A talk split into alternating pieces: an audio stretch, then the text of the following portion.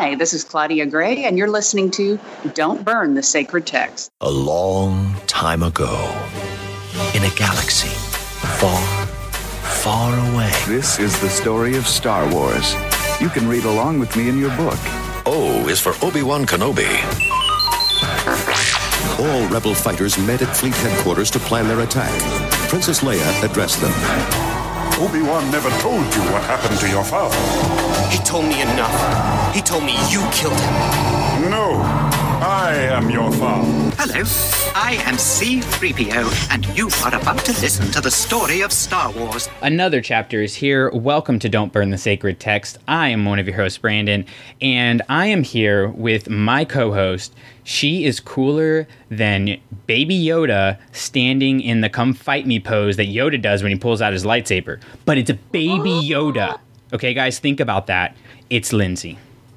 Oh, okay, wait. Question. Is his lightsaber a full size lightsaber or is it a little tiny baby lightsaber? It's a little tiny baby lightsaber, and just to make it even better, he holds it in a reverse grip like Ahsoka. Oh, stop it. My little heart. So he like starts out with the Yoda pose, and then he oh, like my changes it. Yoda heart. Then he just, uh, oh, love it. And we are also here with a very special guest. She is coming to us from the unknown regions. She had to go through all of that red stuff and things that you have to fly through. I don't know what it's called. It's red stuff and things. It's Michelle. Hello. How are you, Michelle? I'm pretty good, and you know what? In this here book, they tell you what that red stuff and It's like red honeycomb or something, right? It's some they talk. You know what? You talk amongst yourselves. I'll look it up. I bet you, yeah. You have a page mark. those many, many post-its.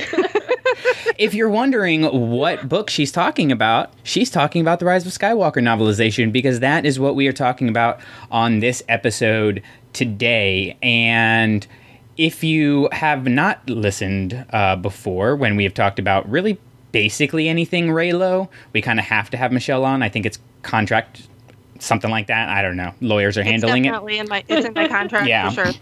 But this is the first time Wait, we've had I you on. say, though- oh yeah, it is on Don't Burn. But you know, I was gonna add, it's not even just Reylo. It is Ben or Kylo. Really, Yeah. you got the whole gambit. If it is Adam Driver involved, Michelle needs to be here. Yeah, it's like I said, it's in my contract. Sorry, I have a cough drop. Um, it's in my contract, and um, anytime Adam Driver's name is said within about a five mile radius, I just pop up out of the ground like a groundhog. What did you say? what are you talking about? Anyway, okay, it is called the Red Honeycomb Zone of Exotic Space. Some called it the Blood Net, others called it the Ship Eater. Yeah, I hated that. Um, just gonna put that out there now. I hated that, but whatever. Uh, but no, Michelle, this is the first time we have had you on any of our podcasts since you started your own little endeavor in the unknown did. region. So tell us about that. Oh, well, um, Unknown Regions is a podcast I do with my son, my adult 20 year old son, who, and it's becoming very convenient to do now because uh, he's out of school and back at home. So, pretty much now, anytime anything happens in Star Wars world, I'm just like, okay, let's go record. Why not? Shout upstairs. Yep. We're bored. Let's just go record. Um, yeah, if I can pull him away from the PS4, that is, because that's usually what he's doing. But anyway, um, yeah, we just talk about pretty much anything and everything. There's no schedule here. We just do whatever. And when she says pretty much everything and anything, she means pretty much everything and anything Kylo Ren, uh, Adam Driver, well, especially that. Or music, music. Ooh, music, I yeah. have to say, yeah, which That's is true. fantastic for me because I really don't have the ear that you guys do. So getting any kind of insights from you and Colin is amazing. Mostly too because there are so many people who can speak eloquently about music, especially John Williams music, and it just goes right over my head. But hearing you guys talk about it, especially with the passion that you do, it's like, oh, all right, I get that. That makes sense. Aw, thank you. Actually, when he talks, it goes right over my head too, mostly. And I, I have to have him. brilliant. draw me pictures. brilliant. what the heck he's talking about. I'm like, I don't speak music theory. Sorry, I don't go to the DePaul School of Music like some uppity people do. Hey, speaking of uppity, I've been promised a philosophy episode for uh, 11 episodes now, and it hasn't happened. Okay, So, here's Plane tickets what- are, are cheap. I'm going to fly up there and I'm going to make things happen. Uh, please do. please, you're welcome anytime. As long as you, you know, get the Silkwood shower beforehand and before you come in my house. Right. Um, case. Um, but he keeps teasing that, and I keep teasing the throne room episode, and it's just like a recurring joke now. Like, when are we going to do the, the philosophy episode and the throne room episode? They're, they're going to happen eventually. Although it's pretty funny when we're just like, yeah, it's going to happen, and then it doesn't happen for another month. It goes by. Especially after you just touted how easy it is for you guys to just start recording I anytime. know. Well, the reason I feel that those two episodes haven't happened yet is because they actually require some research and mm-hmm. intent rather than just coming down to the basement and blabbering about whatever for an hour and a half. You know, I have to research these things. These are big topics. So That's true. We'll give we'll give that to you. it'll happen. I swear. So I don't remember what episode it was on because I've listened to like three in a row. I think um, Wow, you must be sick of the sound of my voice. pretty much, but you know, my ears stop bleeding after about four or five hours. It's good. Um, s- you, I don't remember which episode. Oh, it was the the Bad Batch review that you guys did. You mentioned hating Mace Windu, which of course we know. I hate Mace Windu also. But guess what, guys? I'm being a bigger person. Guess what book I'm reading right now? Oh, What book are you reading right now? I'm reading Shatterpoint right now. wow. Yeah. I How's s- it going? and I still hate Mace Windu. uh, but also Matthew Stover is the best, and he gives like reasons for why Mace Windu is the way he is, and like something that really honestly kind of blew my mind was like Mace internally acknowledging that his struggle as a Jedi was that he likes to fight and that he uh, he likes the violence. So I- Really? honestly, really enjoying the book. I'm really enjoying the book. So uh, that's what I have been reading lately. What have you ladies been reading?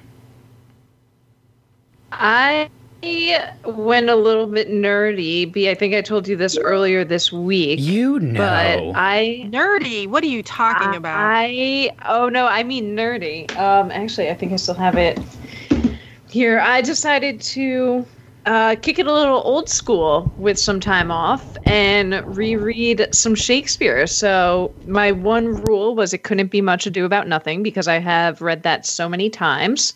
So I've been going through uh, the Merchant of Venice today. Wow. That's Oh, not nerdy. That's you. like brainiac. Hardcore. It's so weird because I, I started when I was like 14 years old working at a Shakespeare festival. So I saw a lot of the plays, but then didn't read them until like eight years later. And now, I don't know, I haven't picked up a lot of them in about 10 years. So figured it would be a nice little thing to revisit in my quarantine. well, I can't hold a candle to that. I've just been reading comic books. Definitely Sorry. a better choice. Sorry to disappoint. Well, actually, I'm re I'm rereading the Rise of Kylo Ren series now that it's complete because I think we're gonna do uh, an episode on that. I mean, it's Kylo Ren. Of course, we have to do an episode on that. I was gonna, I expected it. yeah. Yeah, I I read them each individually when they came out. I haven't though since gone back and reread all of them together. That's actually a, a good call. I might steal that from you. I um, haven't read It's a little anyone. You haven't read that at I, all? I haven't read anyone but the first one, but I have the uh, trade paperback on uh, on pre-order. So Okay. Well, I won't say anything then. yeah, I'm holding out. No, I really like. I want to read it, but I also really hate on my Kindle app when I have like the Galaxy's Edge one, for example, and I've got like five issues and I have to go. I know this is first world problems, but the Kindle app does not organize your comics very well, in my opinion, because it just does it alphabetically instead of doing it by series. So when I like am looking at something like that, I have to go find which one's number two or which one's number three, and they're not very clearly marked, uh, which makes it difficult sometimes. So I prefer having the trade paperback just because it's less to have to sort through. So I'm excited to do that. Uh, that's like one of my main ones. You know, I, I was listening to an interview uh, today with one of the uh, writers of a new, um, what are they called? Not Galaxy of Adventures. Is it Star Wars Adventures? The one from uh, Star Wars Adventures. Yeah. yeah, yeah. There's a there's one about uh, the Wolfpack coming out April first, I believe, is the first issue. So I think I need to go through and and uh, see which ones of those I've missed because I know I've missed some of those and they're fun stories. So, um, That's hard to do too because you can easily just hop into certain stories without having read any of the other ones. So you kind of got to be a little picky about which ones you pick up and spend your time with on those. yeah, I mean, I think it's it kind of depends on for me. It kind of depends on the characters that are involved. You know, um, like the one with Hera, even though it's not a really like big story, I really enjoyed it. Um, but I don't know. I'm kind of been a little selective about the comics that I've read lately, just because Aphra has really disappointed me as of late. Uh, Oh man. and I like the character, but just the content itself, I'm just it's too again like for me Star Wars isn't sci-fi, it's fantasy, it's mythology. So once it gets too sci-fi, I kind of check out. But some people love it, so I mean, keep it going. Um, I'm excited for the new uh, Star Wars series, you know, that's going in between Empire and Return of the Jedi, because I think that's a really interesting time period, especially for Luke, you know, dealing with those personal issues and not having his friend Han around, uh, Leia being probably a little emotionally distant because Han's not there. So just kind of that whole dynamic of uh, how they they still stick together, but also have these these personal struggles that they're going on is something that fascinates me. So I'm excited about that. Uh, do we have any any real book news, Lindsay? Any big releases? Have we we have we talked about High Republic? We no, not on this. Actually, you're right. And I'm so worried that with everything going on now, even that's going to get delayed, but hopefully we don't have to wait too much longer or at least start getting a little bit more information. Um I mean, I I'm excited about it. I feel cautiously optimistic to be sure. You know, when uh when they first started releasing like all the teases about it, I thought it would be much more force centric than it sounds like it's going to be. So when they first released the announcement, you know, and here's the High Republic, here's the Jedi of old, I was a little disappointed. Because I was like, I want to learn more about the real origin of the Force and the very first ever Force users. I felt like we've kind of seen this story before. But when they released the, I guess we'll just call it the trailer for it, that's when I perked up and I was like, oh, we're going somewhere here. We really are going something somewhere different with all of this. So as of now, the more information we get, the more excited I'm getting for it, which is pretty, I feel like, on par for where I am with most Star Wars projects whenever they're announced. So we'll see. We'll see what happens in the coming months. It has a lot of potential being, you know, 200 years before the Phantom Menace. We can bring in characters uh, like Yoda. Uh, you could bring in characters. I mean, even Ki-Adi-Mundi. I don't, I don't know if we know how old he is in Phantom Menace. Just there's there's people that you can bring in to just be like, like I don't want Yoda as a central figure in the story, but he could pop by and maybe he's a hologram or something, telling them their next mission or whatever it may be.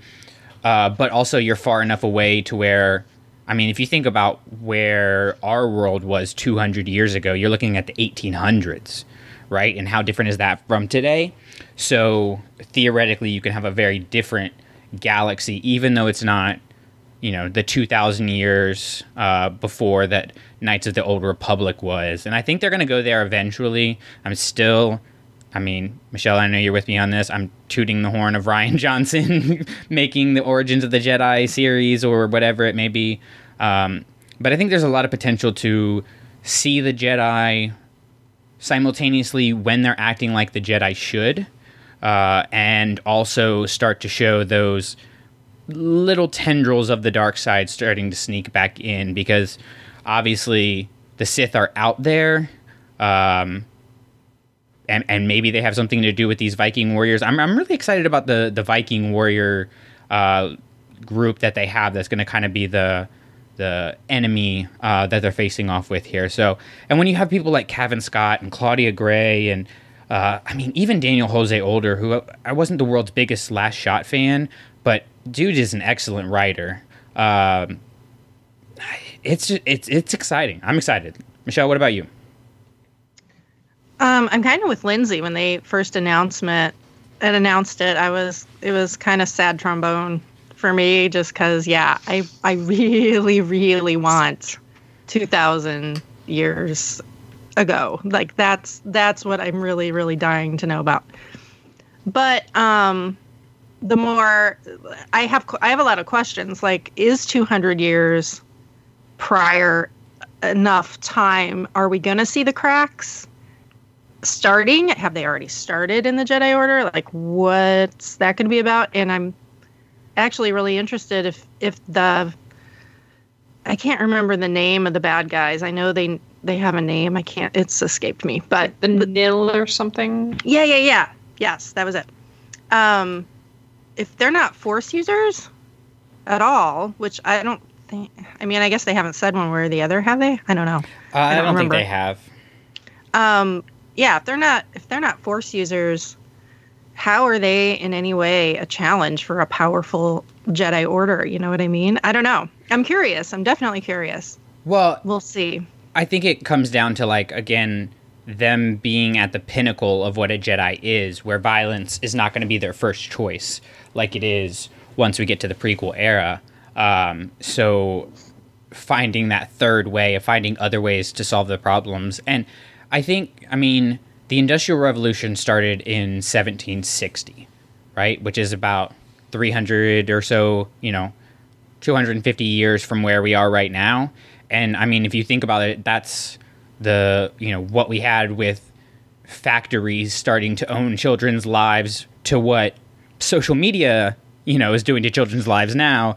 I mean, there's a there's a, a connection there you know that fascination with technology and i think we'll see stuff like that where it's like, oh, this is what's going to cause the crack.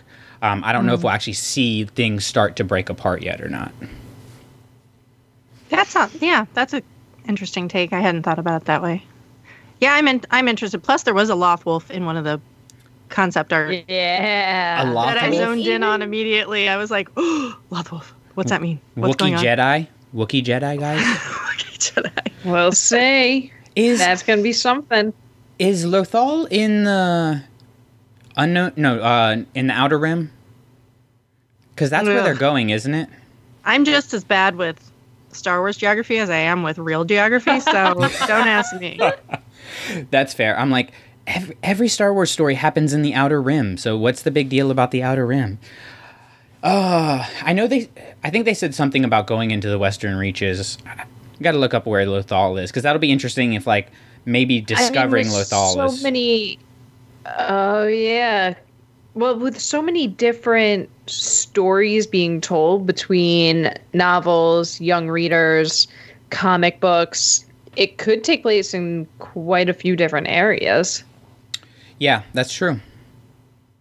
And like you said, that list of writers, like I, I'll read anything Charles Soule writes. I'll read anything mm-hmm. Cavan Scott writes, and Claudia Gray. So, I think I the, guess I'm in.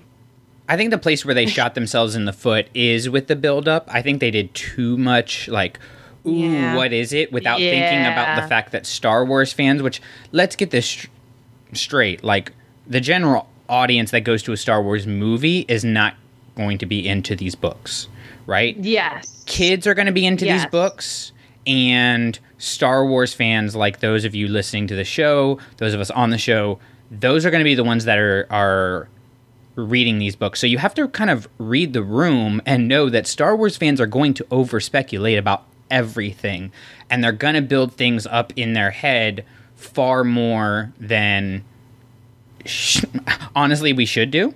Um, myself included in that.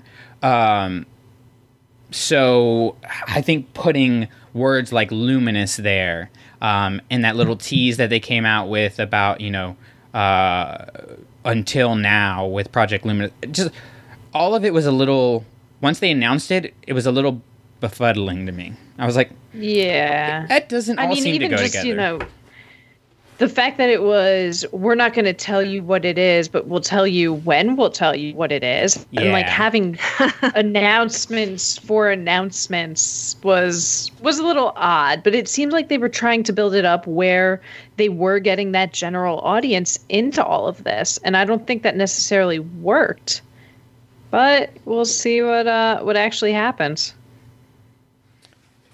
it could be i mean i really feel like this is a testing ground for them doing these little i guess mini marvel universes if you will where everything's connected. And if it works being able to do it here with these books then maybe it'll work going like we you know people are wanting 2000 years before the origins of the jedi. And you've got some mm-hmm. books and you've mm-hmm. got movies and you've got you know they they've done it a little bit with you know Rogue One and Solo you know having books attached to them uh, but we haven't seen anything huge right like we haven't seen anything attached with the Mandalorian and also a Mandalorian movie and a Mandalorian comic series you know or um, those kind of things so I, I feel like maybe this is a testing ground for does this format work in any way for Star Wars that could be that next big thing, especially with the TV shows. Like, I really feel like TV shows are where they're going to be putting their energy for the next 10 to 15 years, honestly. Um, Ooh, wow. yeah, I, I, years. I mean, I know we're going to get, mo- we're supposed to get those movies. I mean, I'm holding out for them. I really hope we do. But after that trilogy of movies that we're supposed to get, I don't know when we'll get an, another set of movies. I honestly think they're going to take a break and they're really going to pour into uh, into Disney Plus. I mean, that's what they're doing with the Marvel shows. You know, things like uh, what is it, Winter Soldier and the Falcon, or Falcon and Winter Soldier. Like Yeah. those are and concepts. Yeah, those are concepts that like could be movies in their own right, but they're taking the time to put them on Disney Plus to promote that site. So it'll be interesting to see the kind of the cause and effect that happens here. So you're saying I'll be 95 by the time Rian Johnson's trilogy comes out? Is that No, no, no. You're saying you'll be 95. I never say a woman's age. I'm a gentleman. Oh, nice. Man, I guess I better start exercising if I want to see that trilogy. Michelle gives up all vices. She's going to go live and be a monk and not talk for the next 40 years. I'm gonna write him a letter and be like, dude, I'm d- I'm sacrificing a lot for you. Get this to happen If faster. this, please. Let's go. At least make a fan film. Okay. Well, we have a lot to talk about uh, with the Rise of Skywalker novelization, so let's go ahead and jump right into that uh, because this is this is going to be a really interesting conversation um, because we all have very different points of views on Rise of Skywalker as a film. Uh, Lindsay, is it still ranking up there as your favorite? One of your favorites? It is not one of. It is my favorite, and I kind of knew that was going to be the case right from the starting gate. You know, I saw it the first time, and I was like, okay, this is this is good. This is something. This is fun. And then I saw it a few more times that weekend, and Lord knows I've seen it so many times since then. But it really is to me what a Star Wars movie should be. And I completely, completely understand and respect why not everyone else feels that way. But nothing has changed my opinion. If anything, it's really only strengthened my opinion so far. Um, So I know Michelle is one of those people who I respect so, so, so much. And I love arguing with Michelle about it. but at the same time, you know, I think she is equally respectful of the fact that this is my favorite. Um, and can kind of see where I'm coming from. It's just that we always end up on different points of view. So, Michelle, tell us a little bit more about your feelings for The Rise of Skywalker. The film? Yeah, let's The stick with film, the film yes. first. Yeah. Yeah, yeah. Okay, we're talking about the film. Okay. Um, oh. um, I just really, really don't like it at all. Hardly. I I just keep saying it exists in my mind now as a GIF set of Rey and Ben kissing, and that's kind of where it exists for me. I love you. I'm just like, oh, I'm gonna I'm gonna watch Rise of Skywalker. I open my phone, I look at the GIF set. Oh, okay, that was a good movie. yeah, I just have a lot of I have a lot of um, deep seated issues with where it's coming from, and to me, the lack of where it went. But I don't know how, if you want specifics or not. well, if, I mean, real quick, just one word, yes or no. Did the novel, and we'll certainly obviously get into it, but did the novel change your opinion on this at all? On the film, Yeah. not at all. Okay. Did you find the novel more satisfying than the film? Yes. Okay. But the things that I really, really, really hate about the movie, I she she couldn't do anything about those things. So I still hate those things, even in the book. It's just I- feel like she um she went deeper in places that the film actually needed to go and did not. And so yes, it was more satisfying in that regard, but the stuff that I hate about the film I still hate. It's there was nothing that could be done about that. And see, that's the interesting thing there is the things that I had problems with in the film, or at least some of the things that I had problems with in the film, I feel better about now that I have the novel. Because I can watch the film with that extra context, which of course, like what what I've kind of realized for me about Rise of Skywalker is overall the story I'm cool with, uh, except for I'm still not a huge fan of Rey Palpatine and that whole dynamic there. I don't think it would. I don't think it fits with the overall story. But other than that, for the most part, I'm fine with it. I've realized I just don't think it's edited very well, um, in my opinion, and I think this book kind of helps to uh, smooth those edges out a little bit. Um, and places where I really felt like we need a little more explanation or a little better understanding of what's going on here, we get in the novel. So, three very different perspectives on it. Uh, I, I want to start with the beginning of the book because I texted uh, the team the other day and I said Rise of Skywalker's beginning, uh, other than the crawl, I really don't like the crawl, um, but the the actual beginning of the film is quickly becoming my favorite Star Wars opening.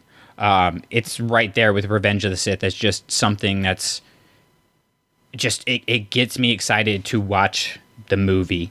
And this book does not start the same way. Uh, it starts instead with the things with rey. I want to know what you guys think about this because i i liked the extra content we got with leia and rey training but i don't think as a story it starts as well when you switch and have rey first and save Ben finding Palpatine for what 30 40 pages into the book. So Lindsay, what did you think about them switching up um, that particular order of the story? I think it made sense for the tone that each we'll say individual author wanted to set. Author of the film being JJ. I think he wanted something a little bit more fast paced, that had a little bit more action, and it felt very tense the whole time. I think he accomplished that. I do think that Rae Carson, on the other hand, wanted to be more introspective And this was the right medium to do that. So while JJ wanted to know within the first 30 seconds, this is this is quick. This is going to be heavy. You're going to have to stay focused. There's no room for distraction. Whereas Rae Carson was very much here's Rey's mental state right now. Here's the things that she's struggling with and she is going to use Leia as her cornerstone from this point on. So I personally liked, if I had to pick one, the novel intro better, just because Rey's my favorite character and I really like her relationship with Leia. Obviously, they couldn't flush that out in the film. Um, but just my personal preference and being that I like Rey. I like seeing her in inner monologues. I prefer the novel opening. Not to say I didn't like the film opening. It's just B, I wasn't as big of a fan as you were, where even though this is my favorite movie, I'm not sure if this is my favorite opening. Okay. Michelle, where do you come down on this? Um, I actually agree with basically everything Lindsay just said. I think it's a, yeah, we're off to a good a good rare start for us. I think exactly what she said about the movie. Um, I do have that GIF set also saved of Kylo mowing down all the um, Sith people because it, it it that was what maybe the only eh, maybe some of the stuff in the Pasaana desert. I thought the cinematography was gorgeous, but that opening I thought the cinematography was beautiful. So that kind of got me. And I did think it was going to start off with Kylo anyway, so I was not surprised when that happened. But like Lindsay said, um, I think Rae Carson is, uh, like she said, just was very much interested in making Leia a focal point of this book, even more so, well, quite a bit more so than the movie was even able to, because obviously they only had what eight minutes of footage of Carrie Fisher or whatever. So I like them both for what they are. Like I I think had the movie started out with Rey would have felt a little weird and had the book started out with Kylo would have I guess I wouldn't have noticed cuz it was like, oh, it's just like the movie, but I do like that she starts with Rey for the same reasons uh, that Lindsay said because I I desperately wanted to know more about what was going through Rey's mind in the movie and just didn't get it. So that was actually made me very happy when it started out with her. And I mean the the Rey Leia stuff in the book is I mean getting to see more of Jedi Leia I think is really cool. Um, getting to kind of understand the mindset that she has when she's training Rey, um, and how she's trying to not make the mistakes that she made with Ben.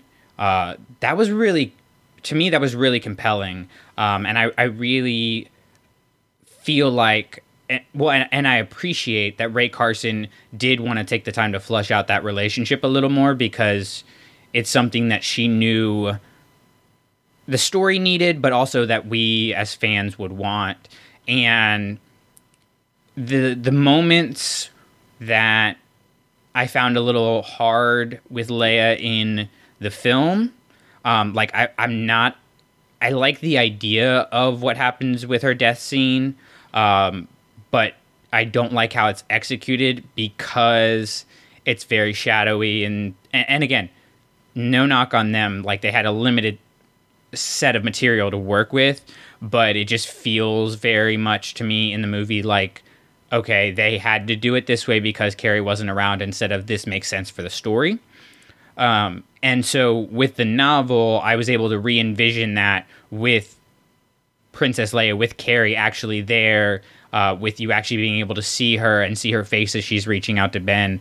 And um, so stuff like that I felt was just really, really well done. Um, if, if anything, uh, I think what Rae Carson did best here is Rey and Leia. I feel like she really gets those characters um, that the struggles that they're they are dealing with, and particularly with Rey, I felt like in the movie there was very much a uh, focus on the struggle with her being angry, whereas in the book it was more of her struggling with her identity.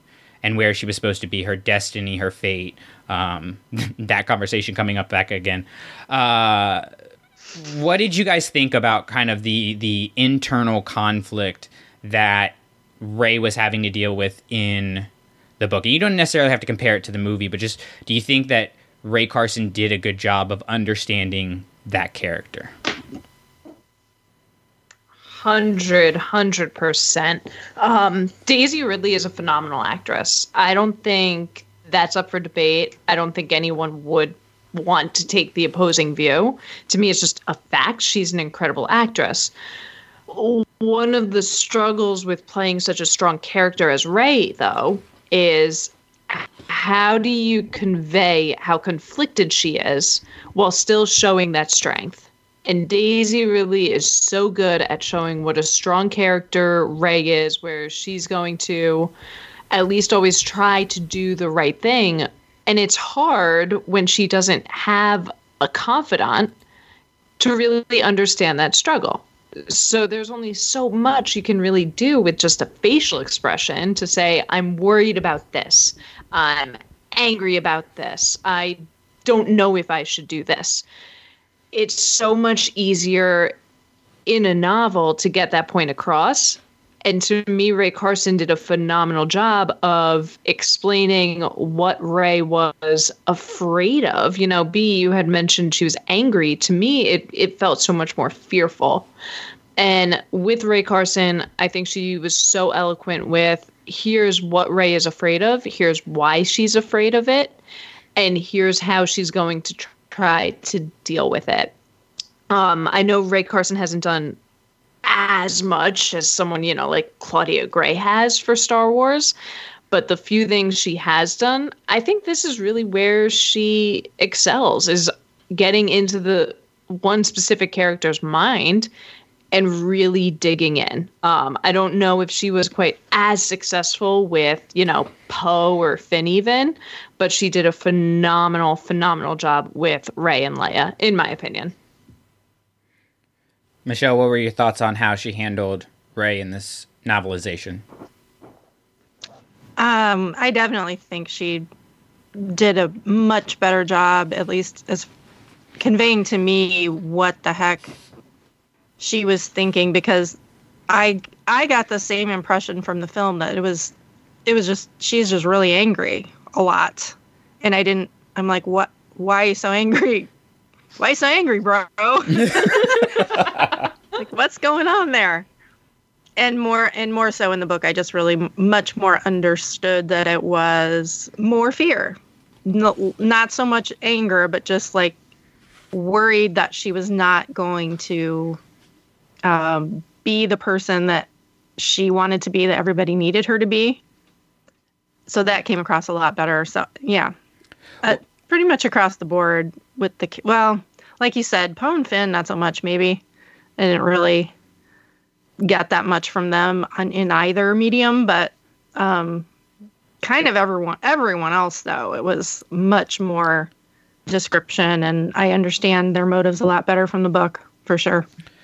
And I mean, like I said before, reading the book has given me a greater appreciation for the movie because now I feel like I understand, in particular, Rey's internal monologue and, and uh, Ben's internal monologue, and we'll get we'll get to him later.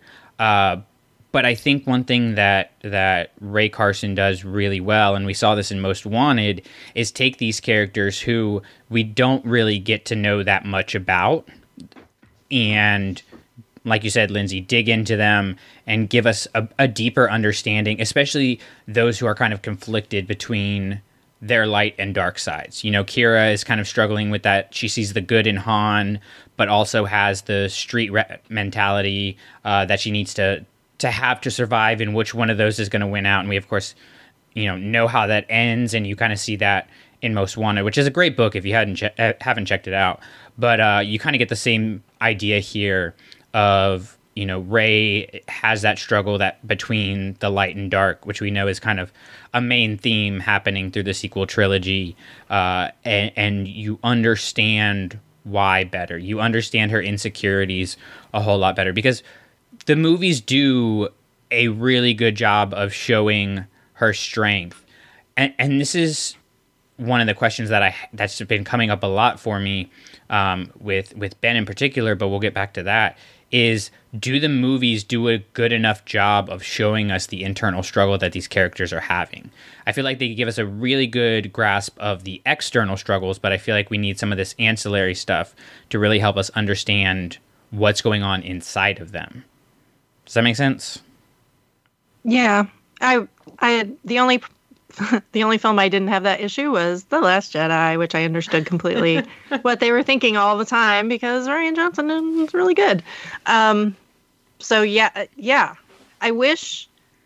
Not that we're talking about that book, but I wish they could go back and revisit the Force Awakens novelization, and you know what I mean, like have this expanded version type of thing um, with that book because which, by I the way, that novelization that much. expanded edition being 274 pages long is not expanded edition. I'm sorry. That's not expanded. That's just a regular edition with added scenes. Let's It's more calm just down. different But I'm order saying- edition. Yeah. Yeah. There's a lot of extra stuff in here, though. There That's what I is. think. There is. That Ugh. a lot of extra stuff, which I hope we get to talk about. Oh, we, we Oh, definitely we will. Oh, don't you worry. I just remember opening the Um, book and I was like, what? 274 pages? Anyways, Lindsay, go for it. What were you going to say? I was thinking too. One thing I think Rae Carson is phenomenal at, and I keep using that word, but I just I freaking love this story so much. Um, but she's really good at not just getting these few characters and and really diving into here's what they're thinking, here's why they're thinking it. Even the characters that she doesn't write quite as strongly, not because she can't, but because she doesn't need to she's so good at explaining why they're so revered. You know, Maz Kanata, I would say, is probably the easiest example because it's not so much that she writes Maz and all of a sudden I just understand everything this character's been through and I understand why Maz makes the decisions she does, but I understand why everyone around her listens to her and goes to her for advice. Rae Carson doesn't do, you know, the absolute be all end all Lando author, but I understand why Poe needs Lando around. And I think that's in a story like this, where it is so much about passing on from one generation to the next, is a really, really tricky thing to do. And Carson found a way to do it, in my opinion. So, other than Maz, were there any other characters that you think you kind of have a better understanding of either that character or why that character is important? Hmm. I think for me it was Chewie. I think for me it was Palpatine. Oh, Michelle, you gave me the little heads up too that there was going to be a very emotional Chewie scene, which I I definitely I forgot to tell you how much I appreciated that heads up because I can't imagine having been caught off guard the way you were. Well, Oh we didn't tell me that, so I was caught off guard. I'm sorry. I know you are super sensitive to spoilers. I That's did not want to give you. I was I was just scared to tell you anything. So No, I'm. But- I appreciate it. I I really enjoyed that scene. But go ahead. so sorry if you had um an emotional breakdown over it like I did. Oh, I definitely did. My lord. Well, let me just say the whole the whole deal with me getting this book was that I went to the C2E2 convention in Chicago and that's where they did the early drop of the book and I was there with some friends from their Twitter Star Wars friends and um we had all already decided we were going to the Rae Carson panel and everything together but then before the panel we saw on Twitter like oh my god they literally have the book right over there. So we went and got it. And after the panel, we decided to just plop ourselves down in the middle of the floor, basically, um, surrounded by all these people who th- probably thought we were crazy because we were crying and laughing and acting nuts. But um, we got to the part towards the end with Lando walking through the ship, walking through the Falcon, and finding the holodisc in Chewbacca's quarters was the part that my friend started to read And I have wanted Chewie Ben content for four freaking years. Just anything. Just give me any any inkling that they had a relationship that I know that they had. They must have had. And so she started reading that portion of the book and I just literally jumped up and ran away. Like I'm not going to sit here on the floor and bawl my eyes out in front of all these people because I know that's what's going to happen. So I just ran away and I left for about 10 minutes and I came back. And then I was like, wait a minute, was that what I think it was? Or was that about Chewie's own child? And she's like, nope, it's what you thought it was. I was like, oh my God. So I didn't even know the whole interrogation between Ben and Chewie even happened. Like that was a that was a surprise because I didn't know that was in there. We just kind of flipped to the back of the book when we were looking through it. I didn't know that. I oh my god. Like I I couldn't I couldn't handle it. Like it was it was yeah, there was much sobbing. It upset me anyway because that concept art upset me. Like I did not like the way that concept art looked. It looked really upsetting. So but I, that's that I think is one of those things where it would have been hard to do in the film without it kind of interrupting the story a little bit. You know, if we had paused at any point, as amazing and emotional as it would have been to see Chewie with a very young Ben Solo, it would have been so disruptive. You know, they're either getting ready for some great big battle scene or we're in the middle of Rey trying to figure out what the dagger says. So it, it was hard, I think, in the movie to have put that in, but I'm really, really happy that they were able to include it in the book. It's just, you know, to me, just makes more sense to have it there, whereas it would really a little oh, more disruptive. Sorry, I thought you were done. Um, No, that's I what, was. that's one of the things I that really upset me about the movie, though, that they did take too much time running around in battle scenes and knife stuff, and like, where's the emotional gravitas that I'm looking for? I didn't. I don't. I don't. I don't know that it would have so much disrupted the flow of the movie as they needed to disrupt the flow of the movie. In my, you know, from my side, like I didn't feel like we got any other than um, other than Han and Ben's interaction. I really kind of needed something. Not, I'm not saying necessarily Chewie, the Chewie stuff, but you know what I'm. am Well, being yeah. No, because- no, no. Yeah, I do. The Yeah. thing that got me was you have the scene in Force Awakens where Chewie immediately shoots Kylo after he mm-hmm. stabs Han, right? Which again, like thinking about the fact that they had a relationship and that they were close and that he was Uncle Chewie now, you know, is a big moment for him to so instantly do that. My issue with with this is it, it wasn't resolved. That it really bugs me that that relationship wasn't resolved. You have the last time that Chewie saw Ben, saw Kylo was when he was interrogating him. Right? And so mm-hmm. you just have this loose end and sure, you know, Rey can tell can tell Chewie, you know, Ben came back, he saved me, he gave his life force for me, which is great, but it's like it's not going to have the same effect on Chewie, right? And we know Chewie's going to have to live hundreds of more years with this idea that Ben returned to the light, but also this memory of that interrogation at the same time. Yeah, I think you're right about that. You're right. So- completely. I would have liked to see more resolution there too. Yeah, just something. It didn't even have to be like a big moment where they sat down and you know talked out their issues. Like just something where you know maybe Chewie you know sees Ben, looks into his eyes or something, and you can tell that he he knows or whatever. Um, so that was that whole dynamic was really interesting. Let's get into the Ben stuff because something that really blew my mind in this book, uh, and, and I've been waiting to talk to you two about it, is the idea that's presented that Kylo wants to rule with Rey.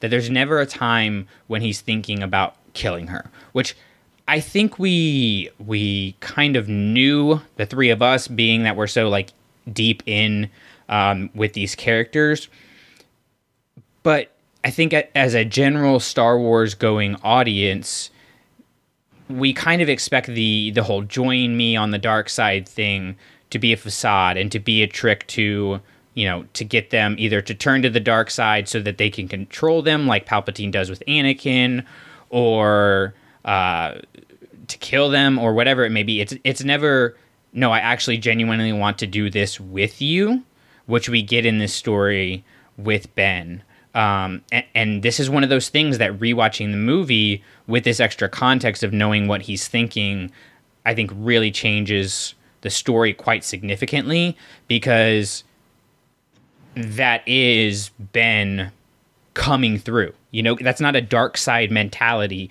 to think, no, I, I want to rule with this person. You know, um, we get it with Anakin and Padme, but obviously it doesn't work. And, and and so we have that thing that's broken there you know that that kind of is being brought up again here. I just found the whole thing really interesting. Where do you guys come down on on that whole idea of him actually like wanting her to rule with him? I don't think it's any surprise to say i was extremely into that in the book. There's an understatement. Like, i mean it's funny though because yeah, I I did get that from the movie. Probably was in the minority that I got that through from the movie. I think most people just even still, I still have people telling me, "Oh, he was going to kill her on the Death Star." I'm like, "Oh my goodness." Seriously? Especially after reading the book, you know. It, okay, I'm sorry, but if he was going to kill her on the Death Star, he would have pulled his lightsaber at the beginning. He wouldn't have dodged yeah. around. A, if he was going to kill her, period, he would have shot at her in the desert with his freaking TIE fighter. Like, yeah. hello? No. It was never. I was very glad that she made it very clear in more than one place in the book that yeah his that is not his intention his intention is still the same as it was at the end of of the last jedi he wants and and like you said it's really very cool that it is not a Sith rule of two type of a thing. It's a dyad thing. And he sees her as his equal and not someone to to, you know, quote unquote be be her master or whatever. So that I agree with you, Brandon. It was very, very cool. Um, that she put that in there. Um, interesting though, that the one place where he had a tiny shadow of a doubt excuse me, that he thought he might want to kill her is when he was thinking, well, maybe Palpatine's right. Maybe I do have to kill her because otherwise she's the light within myself. And if I don't kill her, it's never going to go away. But then he was like, nah, I, I, I definitely don't want to kill her. no, definitely, definitely want to get with that. I do not want to kill her.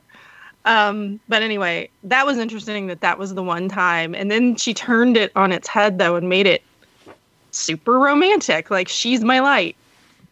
Yeah. That, you know.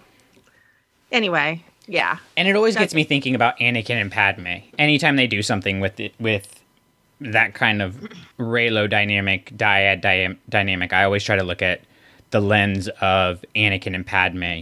Um, and, you know, Anakin was trying to cling to that light uh, with Padme, and now Ben's trying to cling to that light with Rey. It's an interesting dynamic. Lindsay, what what are your thoughts there?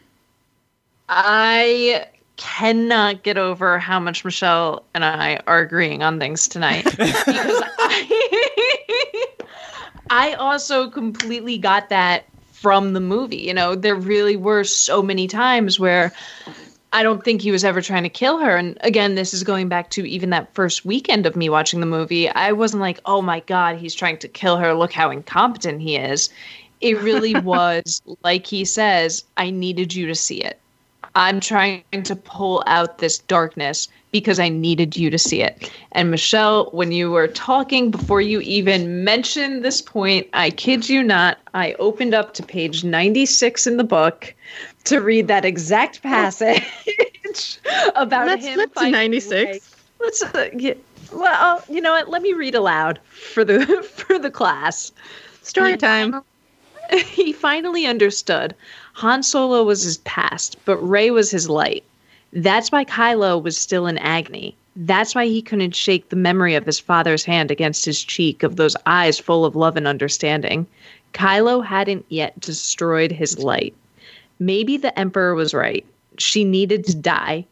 That, or he needed to kill the light in her. And that's it. That's that's Kylo Ren. You know, I don't is is that Ben or not? That's a totally different conversation. But Kylo Ren isn't thinking, I need to kill this person because she's going to stop me from having this power.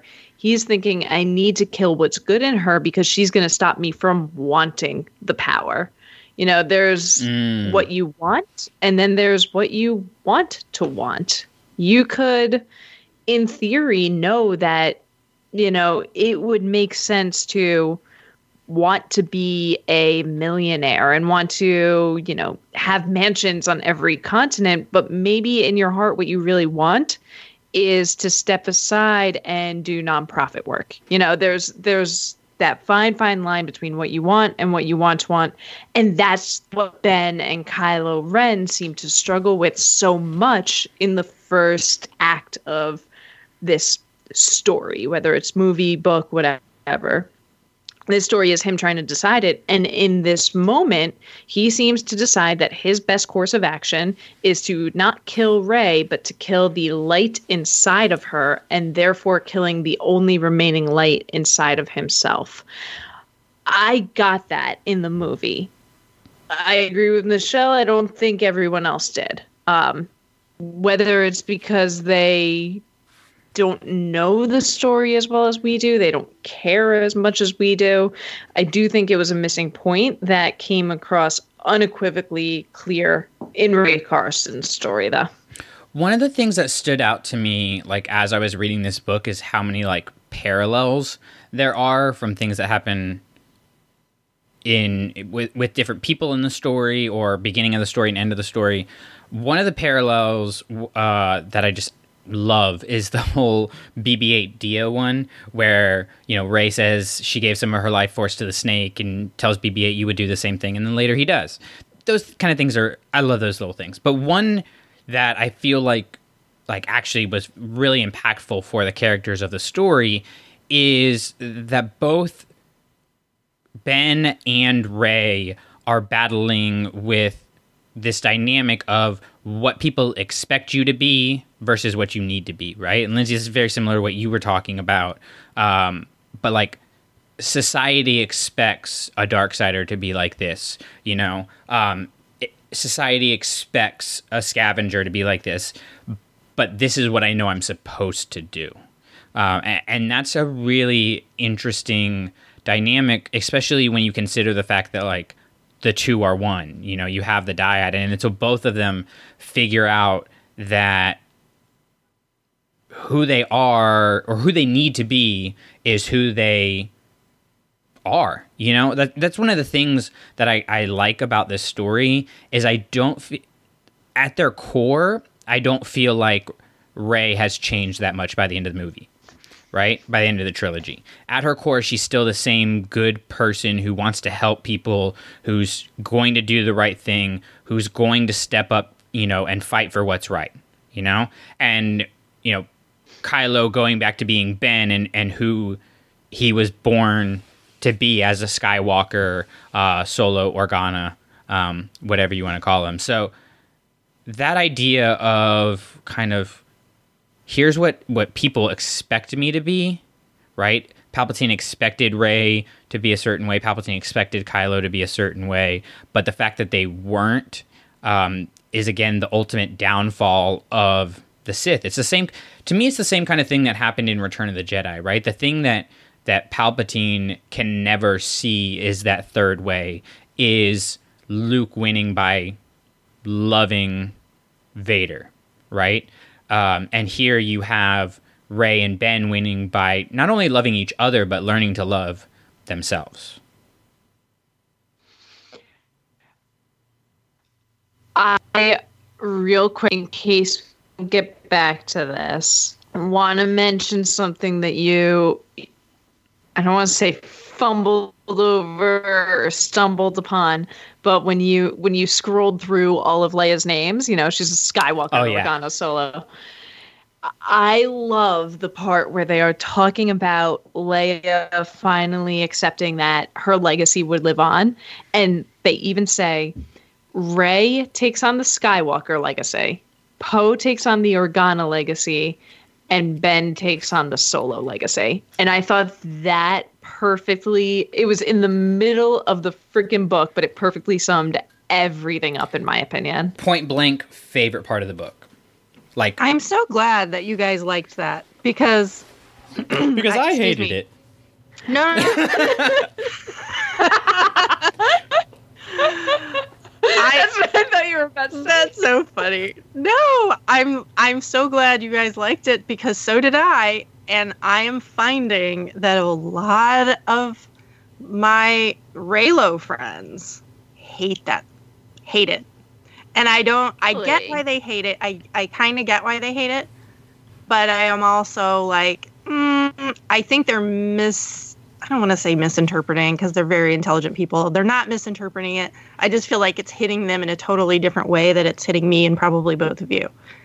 It's just that they're not, you know, she's not literally saying, you know, Poe's going to take my Organa name and take my political career. You know, she's not being literal about it. The woman's on her deathbed and she's thinking about all this experience that she's had in her life. She's had a political career and she's had a, a Force Jedi quote unquote career and she's been a wife and a mother. So it's just like I, I get it. I get that she doesn't mean like, well, Ben can only be Ben can only have this part of me because he's just not worthy of the other two parts and, and you know, whatever. And I feel ah. like that's the way they're taking it. And I'm just taking it like, listen, if I'm on my deathbed and I'm telling my kids, I want you to have this necklace and I want you to have this book that was mine. It's not that I'm saying, you know, it's just the way, it's just the way I feel like maybe a parent would think if if they have these people that they yes she yes Ben is her only actual child but she definitely feels very parental over the over Poe and Rey as well.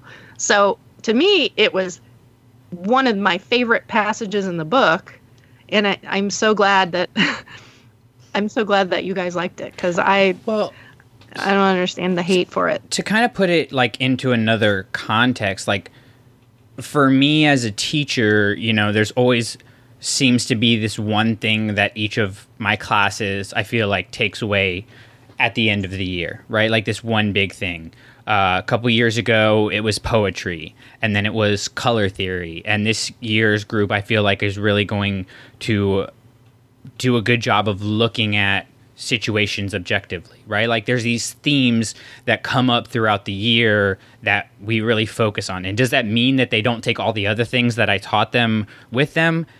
Well, yes, it does because they never take everything I taught them, but but it doesn't mean that I didn't teach them those other things. It doesn't mean that the one class can only do poetry and the other none of the other classes can do poetry well, right? It means like this one group was they really excelled at poetry. I was really able to push them to new levels with it.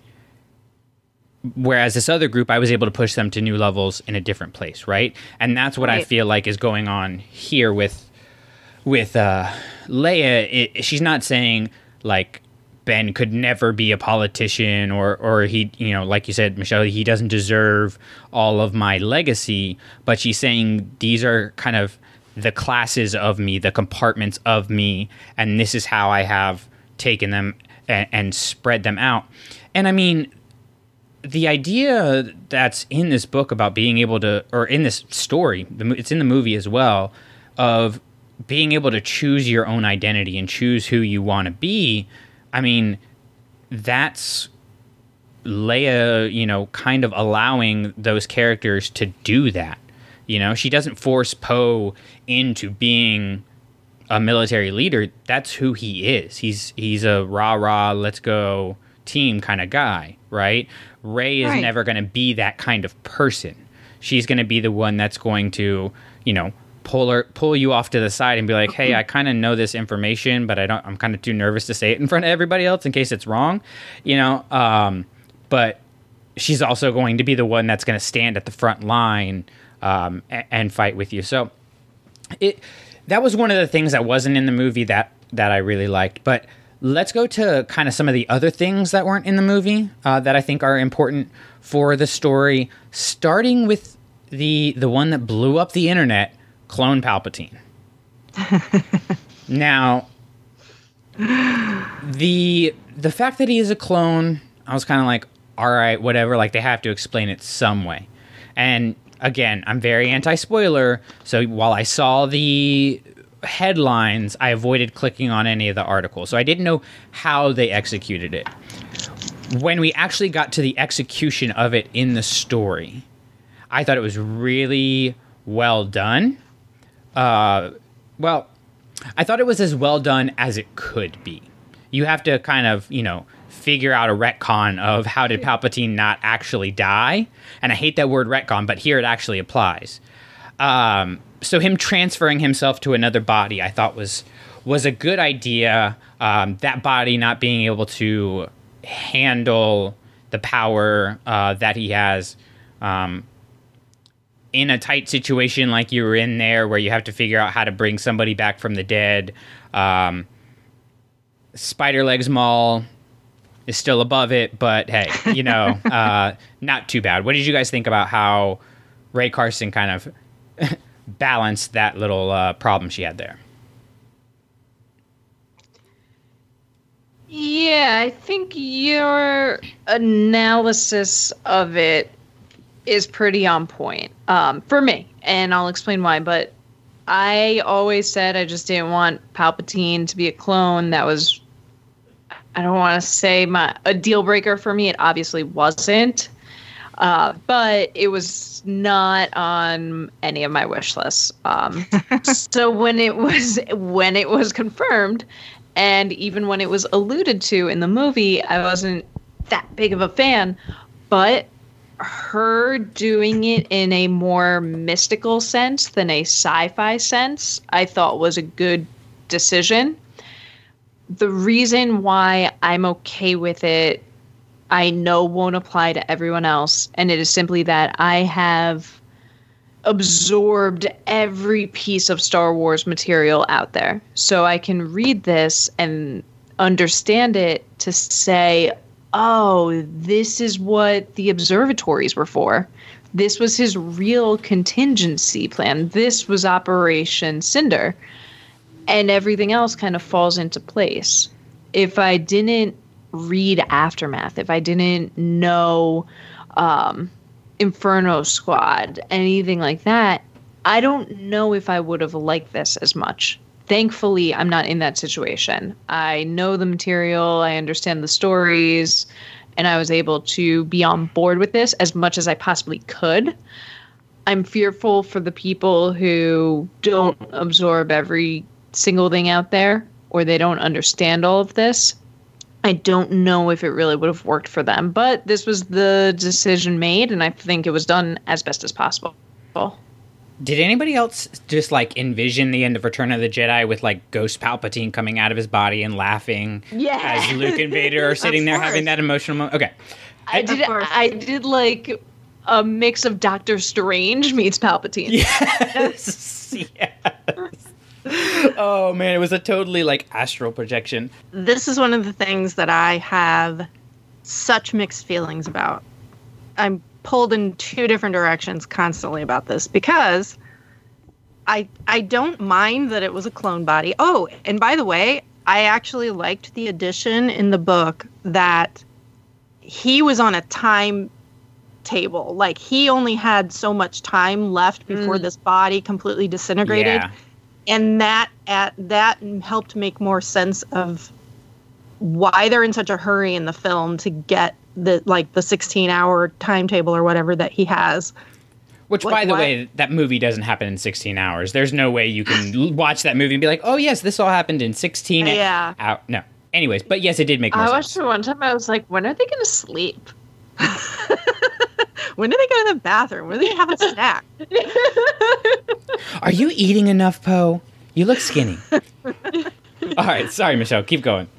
But anyway, yeah, I completely understand the mechanism of how this happened. It doesn't even really that that part I found completely plausible because it's Star Wars and it's weird, and clones are a thing, and you know weird force powers are a thing, and we've heard about this power to defeat death since um, Revenge of the Sith. So, and like you said, Operation Cinder, the contingency plan, the observatories, all of that makes perfect sense.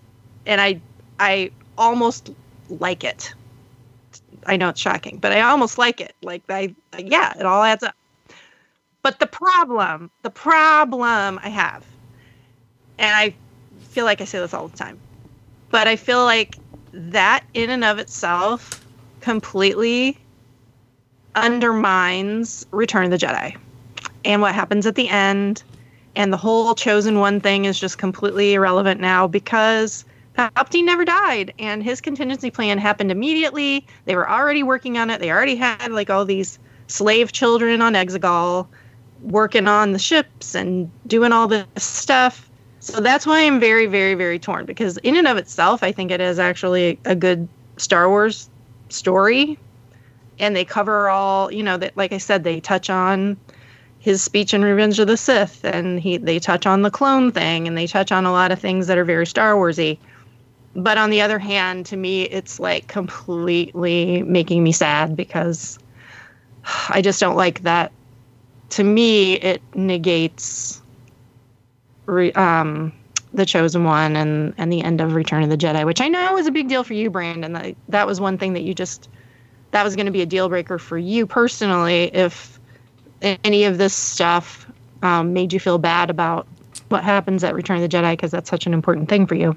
Yeah, But and anyway, I, I think for me, what kind of what I've come to is the end of Return of the Jedi settles the kind of internal struggles, uh, the the dynamic within Anakin and, and what was wrong with the Jedi. Um, and the end of Rise of Skywalker is the the wrapping up of the Jedi versus Sith conflict, right? Because the Jedi return twofold in Return of the Jedi at, in both Luke and Anakin. Uh, Luke bringing the Jedi back to what they were supposed to be, and Anakin finding his way from the dark side back to the light. Um, I think, in a way, I think that kind of opens up a pathway for for Ben to be able to do that later.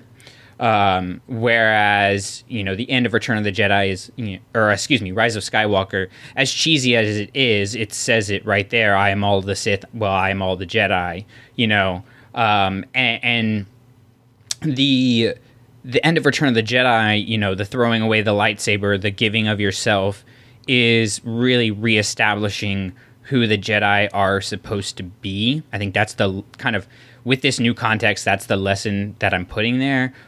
Rise of Skywalker with the two lightsabers and turning the lightning back on Palpatine um, is, you know, showing that the dark side, the Sith, will always destroy themselves, um, that they are their own worst enemy, um, and kind of putting the punctuation on that. So that's kind of the context I've put it on. But actually, now that we're we're talking about that, there was a scene at the end of this book that I absolutely hate. Ooh. Like with a fiery burning passion. because I have said over and over again on here, on Clashing Sabers, that I wanted Rise of Skywalker to be such a clear ending that that's a punctuation mark on the entire Star Wars story, and we never get anything after that.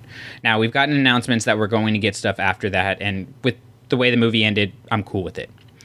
But there was a conversation between Poe and Finn uh, where they were basically talking about whether they had finally won for real, if it was finally over. And Poe basically was like, I don't know, who knows? It may it may happen again. Uh, there may be another bad guy that comes up or whatever. It just felt like very laissez faire about this being the end of this big saga, about this being the end, the, the real end of Palpatine by basically saying, like, eh, who knows? Maybe, maybe not. I guess we'll figure it out later. It just, it felt very hollow to me. I would say, though, maybe that's one of the central themes of not this movie, but the trilogy, the sequel trilogy as a whole. Because we have right in The Force Awakens, right when we meet Maz, she's there saying, like, this comes in waves. This is always going to happen. I've been around so long and I've seen this in so many different forms. Um, maybe the whole point is Poe is realizing that it doesn't matter if you're doing this to end everything once and for all. The real fight is even if it's always going to come back, you still put that fight in. And that's the measure of what makes you a good person. If it's not going to be permanent, even if you're trying to fix something in the short term, you still do it. Right, but that to me that feels like something that you put in Force Awakens or even in Last Jedi, right? The end of the Skywalker saga should not have something to me should not have something in its story in any way that gets you thinking about that question because I think the question's already in your mind because Palpatine has come back.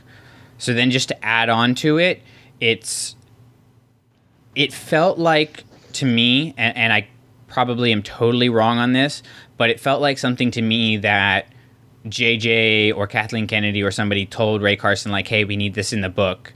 Uh, you know, to kind of tease that there's going to be stories afterwards instead of something that organically makes sense for for the book, for the story, for the end of the Skywalker saga. Michelle, you're shaking your your, your head yes here. What do you think? It made me feel like that too, but it also made me. It also, I mean, that was my immediate thought at the end of the movie. Like, this is not, like you said, this is not a punctuation mark at all. This is a an ellipsis.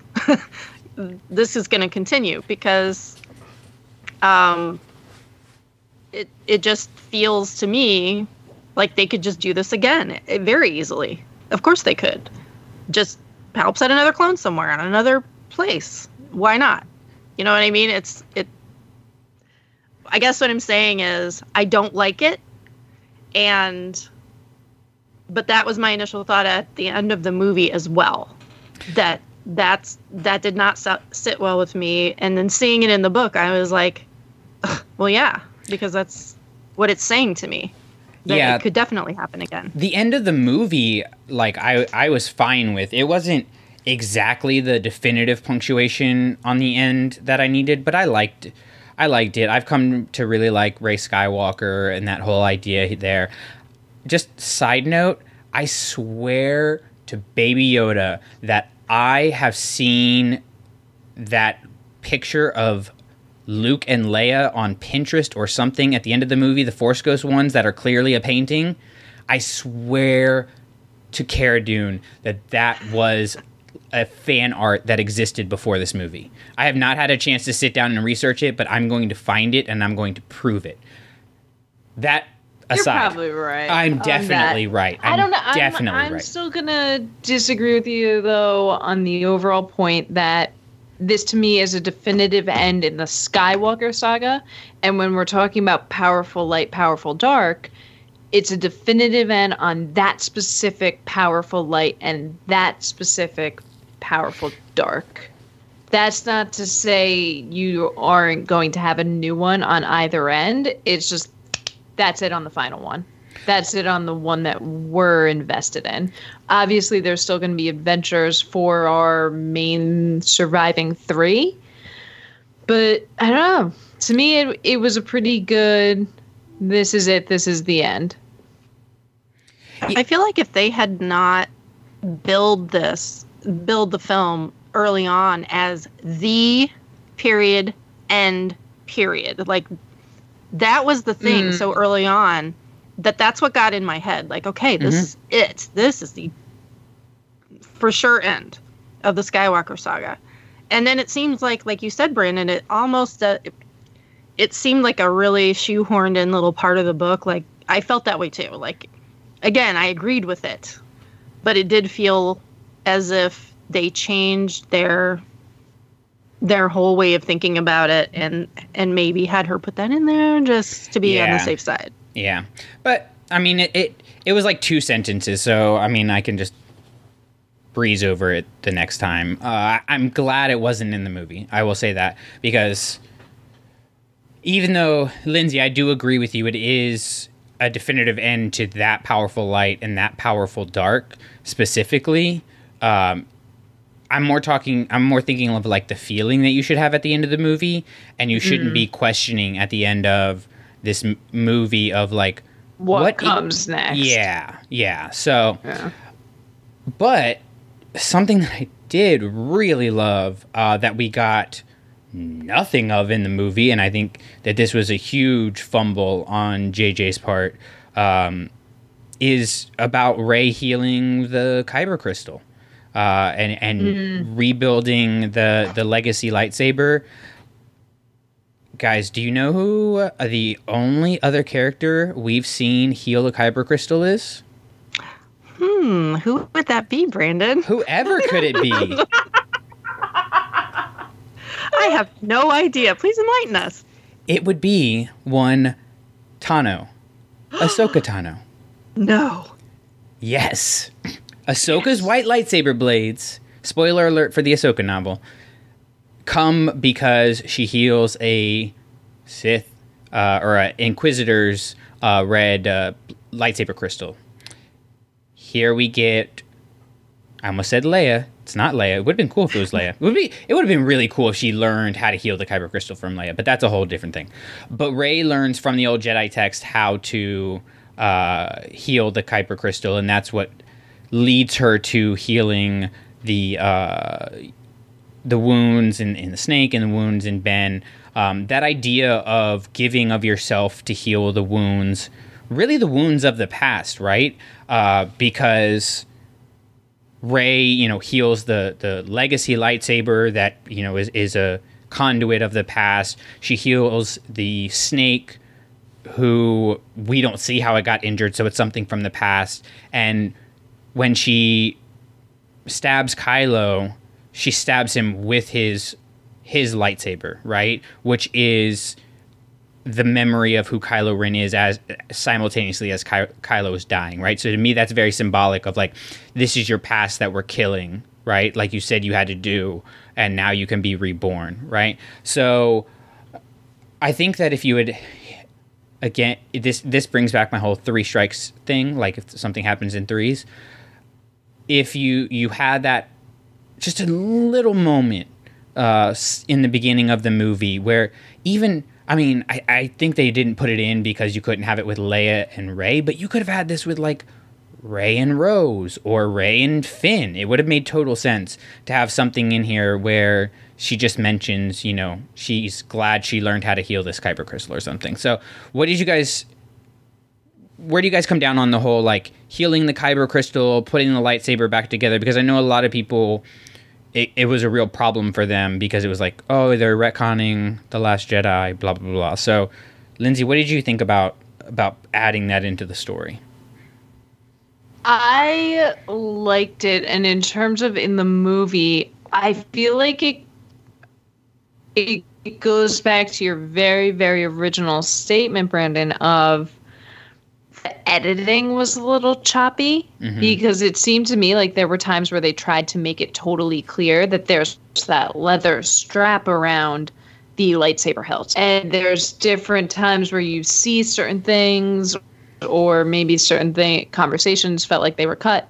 Um, I would say Beaumont was probably the easiest one to do that. Like, thank God I had Beaumont to translate this, so I knew how to do it. Yeah. Um, but it seemed like there were times where JJ was trying to actually show us that she was the one who healed it. You know, the leather strap is, I think, a fantastic way to show it. Rey is almost synonymous at this point with that kind of leather band. Makes sense. But the editing was just off. So to have it in the novel, always better. Um, there's so much that you can add without breaking up the story. This is one of them. And it's one of those facts that those of us who get the visual dictionary and we dig through, it wasn't a surprise for us and I almost forget sometimes that not everyone else knows that information. Yeah, and, and again, it's it's my thing with this movie is it, with the ancillary material. I really like the story, but um, the editing is just off to me. Uh, Michelle, did you have thoughts on the the healing of the Kyber crystal and and how that plays into the story? Yeah, I really I really liked that she put that into the book, just like just like you guys were saying, it's kind of important information. I guess I I guess when I was watching the film, I wasn't sure. Like, did she heal the crystal? Does she just have one, like, half of the crystal now in there? You know, I, I was wondering about that. Kind of the whole movie. like, are we going to end up? I did have like, there's going to be another lightsabers at some point. There, there's it's gonna happen. But I thought like half the crystal would be in one saber and half the crystal would be in the quote unquote Skywalker sa- saber. But I was off by a little bit because it ended up being Leia's saber instead of the other half of the Skywalker crystal. But anyways, um, yeah. So I was a little confused about that in the movie. I hadn't really seen anything in the visual dictionary about it yet, so I'm glad she put that in there. And I really, really like you know, from the Joseph Campbell lens, the person who gives the wound has to be the person that heals it mm-hmm. For there to be transformation. So the fact that she was the one that healed the crystal when she was one of the people that broke it in the first place, and the fact that she heals Ben's wound because she's obviously the one that gave it to him, and plus, even his other wounds healed that she gave him. So that was like a plus. Loved that. Well, and when you know she she heals the saber, and then Ben is the one who is using the saber at the end to stand up to Palpatine, mm-hmm. right? Like if she doesn't heal that, then if she doesn't heal that wound, she doesn't have her other half to to stand together right. um, to go against that. That's good stuff. I really, really, really. It, uh, every time I see Ben Solo chuck his saber away, I just want to be like, no, heal it. It needs to be healed. I, it bothers me. I was. Well, now I'm going to do that too. It bothers me that he threw it away instead of. Such a waste of a good saber. Oh my god! I, I remember the first time he did. I was like, I feel like he might need that in a little bit. oh, he, and he might regret that. That's funny in the book too because he has a thought like, maybe I threw my lightsaber away a little quick. Yeah, yeah, that was funny. That was funny. It made me laugh. I had the most ridiculous thought yesterday. Like this is not this is completely ridiculous. Uh, when I was watching Rise of Skywalker, because you know, at the end when uh, Rey turns on her saber, you very quickly see like it go blue, green, and then the yellow blade comes up. Right? I was like, what if she combined the sa- the uh, kyber crystals, the legacy saber, with the kyber crystal from Luke's other lightsaber, his green lightsaber, and that's the most powerful lightsaber of all. And I was like, what is happening? Who am I? That's the dumbest thing I've ever thought of in my life. I know it's not because the craziest stuff happens in this movie, and we're just all like, yeah, oh. all right. I don't think it's crazy at all. And if it happens, you get extra kudos because you were the one that called it. It was. Uh, I thought the same thing, and then was immediately like, I need to get out, out of this effing. Yeah. I know.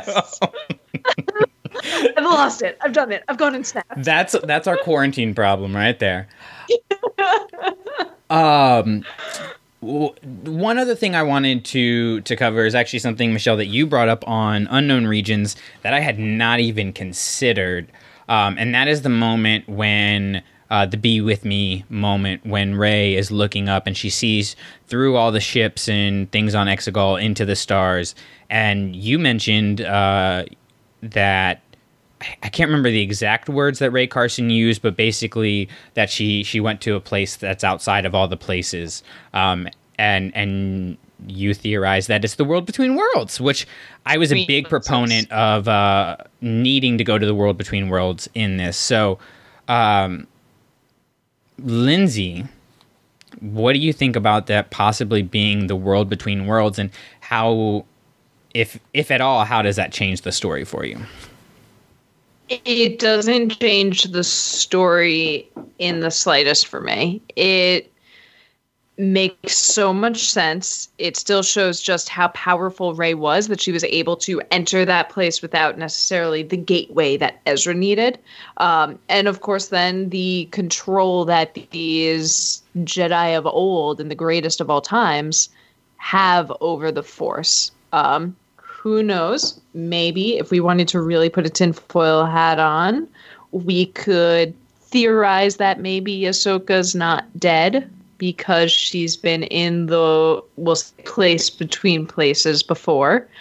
Um, so it really it doesn't change the story for me. It's just another nice way to say, kind of like Palpatine going to the um, his spirit going to the observatory. It's just a nice way to say, hey, fans who have stuck with us for everything, fans who have watched every little piece of this, here's a nice little nod. Okay, I I have here's a little roar just for you guys. Sorry, sorry, I lost you there for a minute. I have to say the whole thing with Ahsoka has to be dead because her voice appeared, blah blah blah. Even my Ahsoka love aside, okay, I'm gonna take this objectively. Pay attention. Dave Filoni has multiple times taken a character that we thought had to die and found a way for that character to not die that we were all like, hmm, yeah, that makes sense. Okay, so just because we hear her voice does not mean that she's dead. Now, she probably. Michelle, is- back me up on this. That does not sound objective to me. that is completely. you know he's what? done it multiple times. It's like people freaking out at the beginning of like uh rebels that like um this is kind of just a whole bunch of filler stuff i'm like have you seen clone wars anyways sorry I am furiously flipping through my novel because there is some kind of a reference. Ugh, I can't find it. There's some kind of a reference though when and by the way, since I saw the movie the very first time, I was like snaps world between worlds like i knew immediately that is what is happening right now. I never made sure. that connection. And then in the book i was like well duh yeah. But anyway there's something in here that i remember a reference to like they're not necessarily dead people talking to her. I wish i could find it really fast but um uh, i can't find it but I I think that's specifically in there because of Ahsoka. It's got to be. I'm telling you.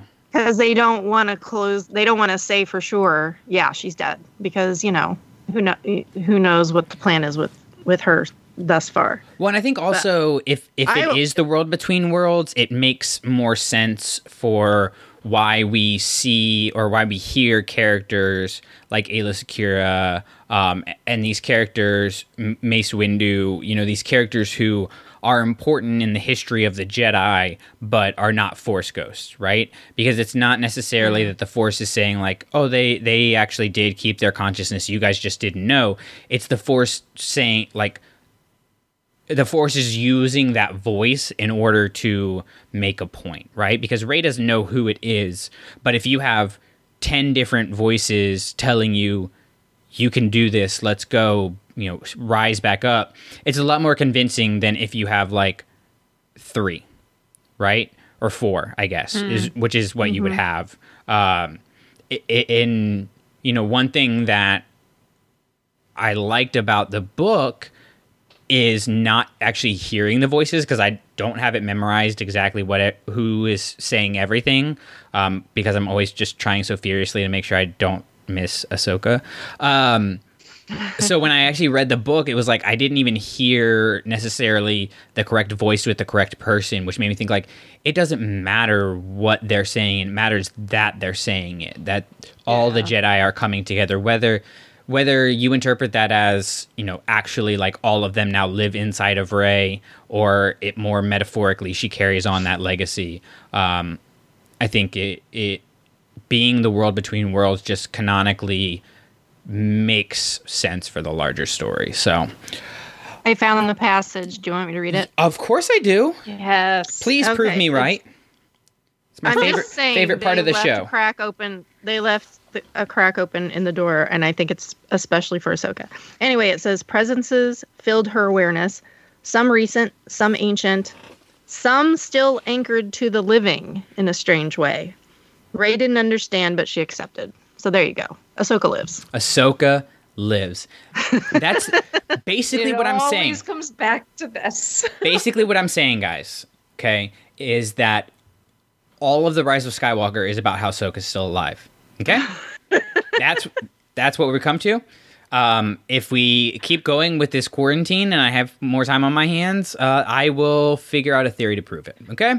But until then, uh, you can uh, make sure to stay tuned because we have some really good content coming out for you guys uh, in podcast form, in written form, um, and so much more. But before we kind of get into plugs and where you can find us and all of that stuff, let's close it out with uh, old tradition here where we rank the book. But I'm going to switch it up a little bit. Okay. A scale of one to five, you're going to rate the movie, and then you're going to rate the book. Okay. So we can kind of see how big the difference is for you there. Okay. Uh, let's see. We are talking about the rise of Skywalker. So we will do one to five clone bodies. Oh, no. Hold on, guys. We have something else. Okay. I want y'all's opinion on this, and then we'll close. Rey is not Palpatine's granddaughter. Yeah. Okay. Here's why. What? Here's why. All right. I, I think she is Hold on, genetically. wait one second. Let me let me find my buckle because I got to strap in. Yeah, you do. I think Let's she hear it. unfortunately is genetically No, no, no. related. to- No, no, no. No, no, no. N- Do you Not as consider Rex to be Jango Fett's son? Yes or no? yes or no? because if you do not consider Rex to be Jango Fett's son, then you cannot consider Rey to be Palpatine's granddaughter. Now, I will give you they are genetically connected. No doubt. But Palpatine did not raise this failed clone that was Rey's dad like Jango adopted and raised Boba, right? It was somebody who was out there away from him, didn't have anything to do with him, yes, had the same genetics as him, but wasn't a part of him, right? But do we know he was like a failed clone, or did he his clone body at some point like? Man, this is a family show. No, because the the book the book says that like the body wasn't strong enough. It wasn't like I guess it didn't have the the fortitude to hold up carrying Palpatine's l- legacy, we'll say. I could saw. possibly be the best euphemism ever. I saw this tweet. Lindsay's dying over there, guys. I know. Lindsay needs a moment. Let's give her a moment. he didn't have the fortitude to hold up Palpatine's legacy.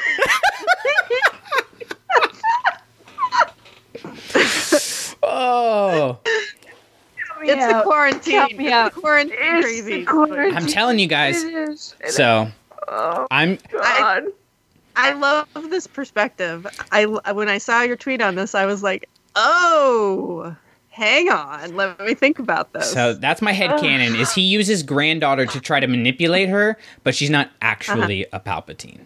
Just like all the clones aren't actually Fets. We don't call them Cody Fett, and we don't call him Echo Fett or Rex Fett. five Fett. five svet. Five's Fett.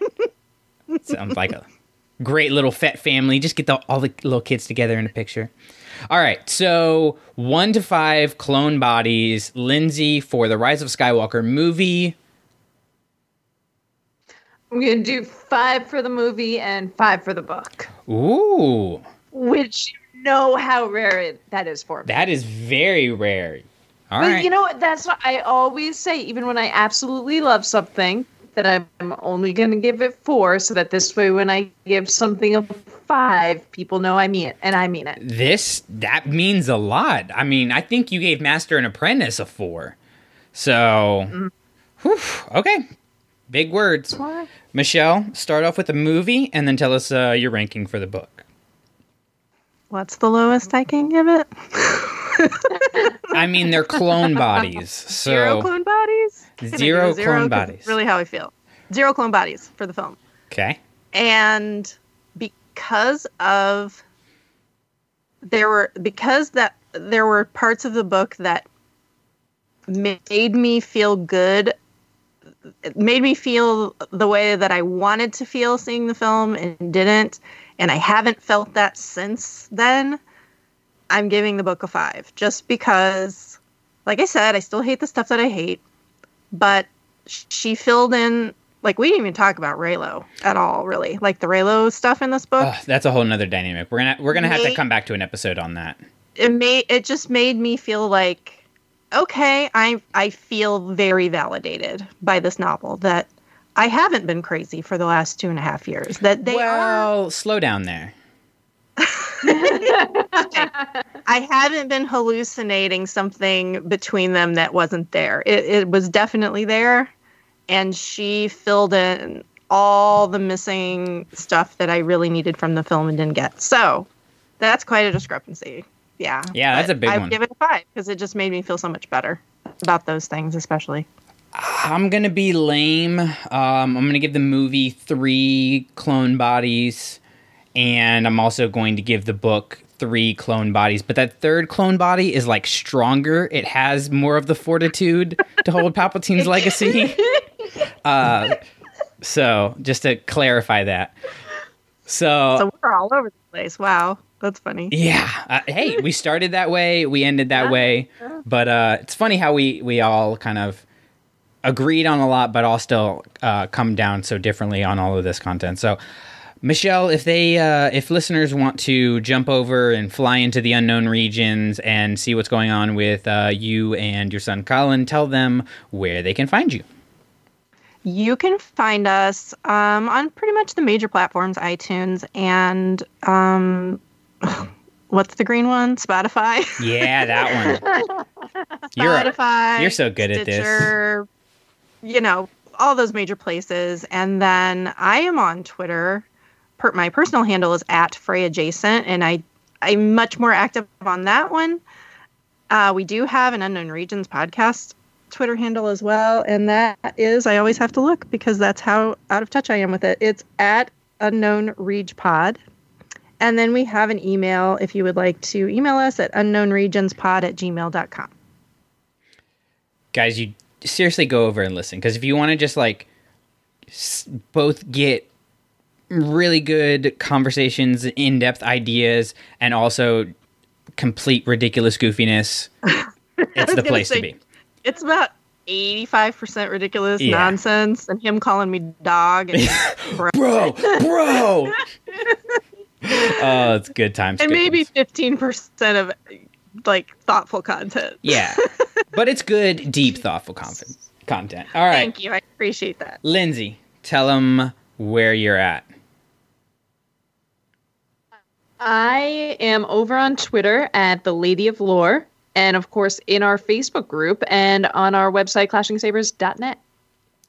So you can head over there to clashingsabers.net to find all of our uh, content, links to the podcast. Uh, we are working on the next steps for our literacy nonprofit um, and Patreon and what all is going to be involved with that. So stay tuned, more information on that. But if you have a teacher, especially a teacher that's on your mind in these hard times where um, I'm not asking for any pats on the back here, but teachers are really having to work hard to figure out how to do all of this new stuff and basically learn how to become a teacher in a whole new way. Um, I know there's a lot of people who have a teacher on their mind. So if you would like us to send them books, uh, please go ahead and uh, do the nominate the teacher um, on clashingsabers.net.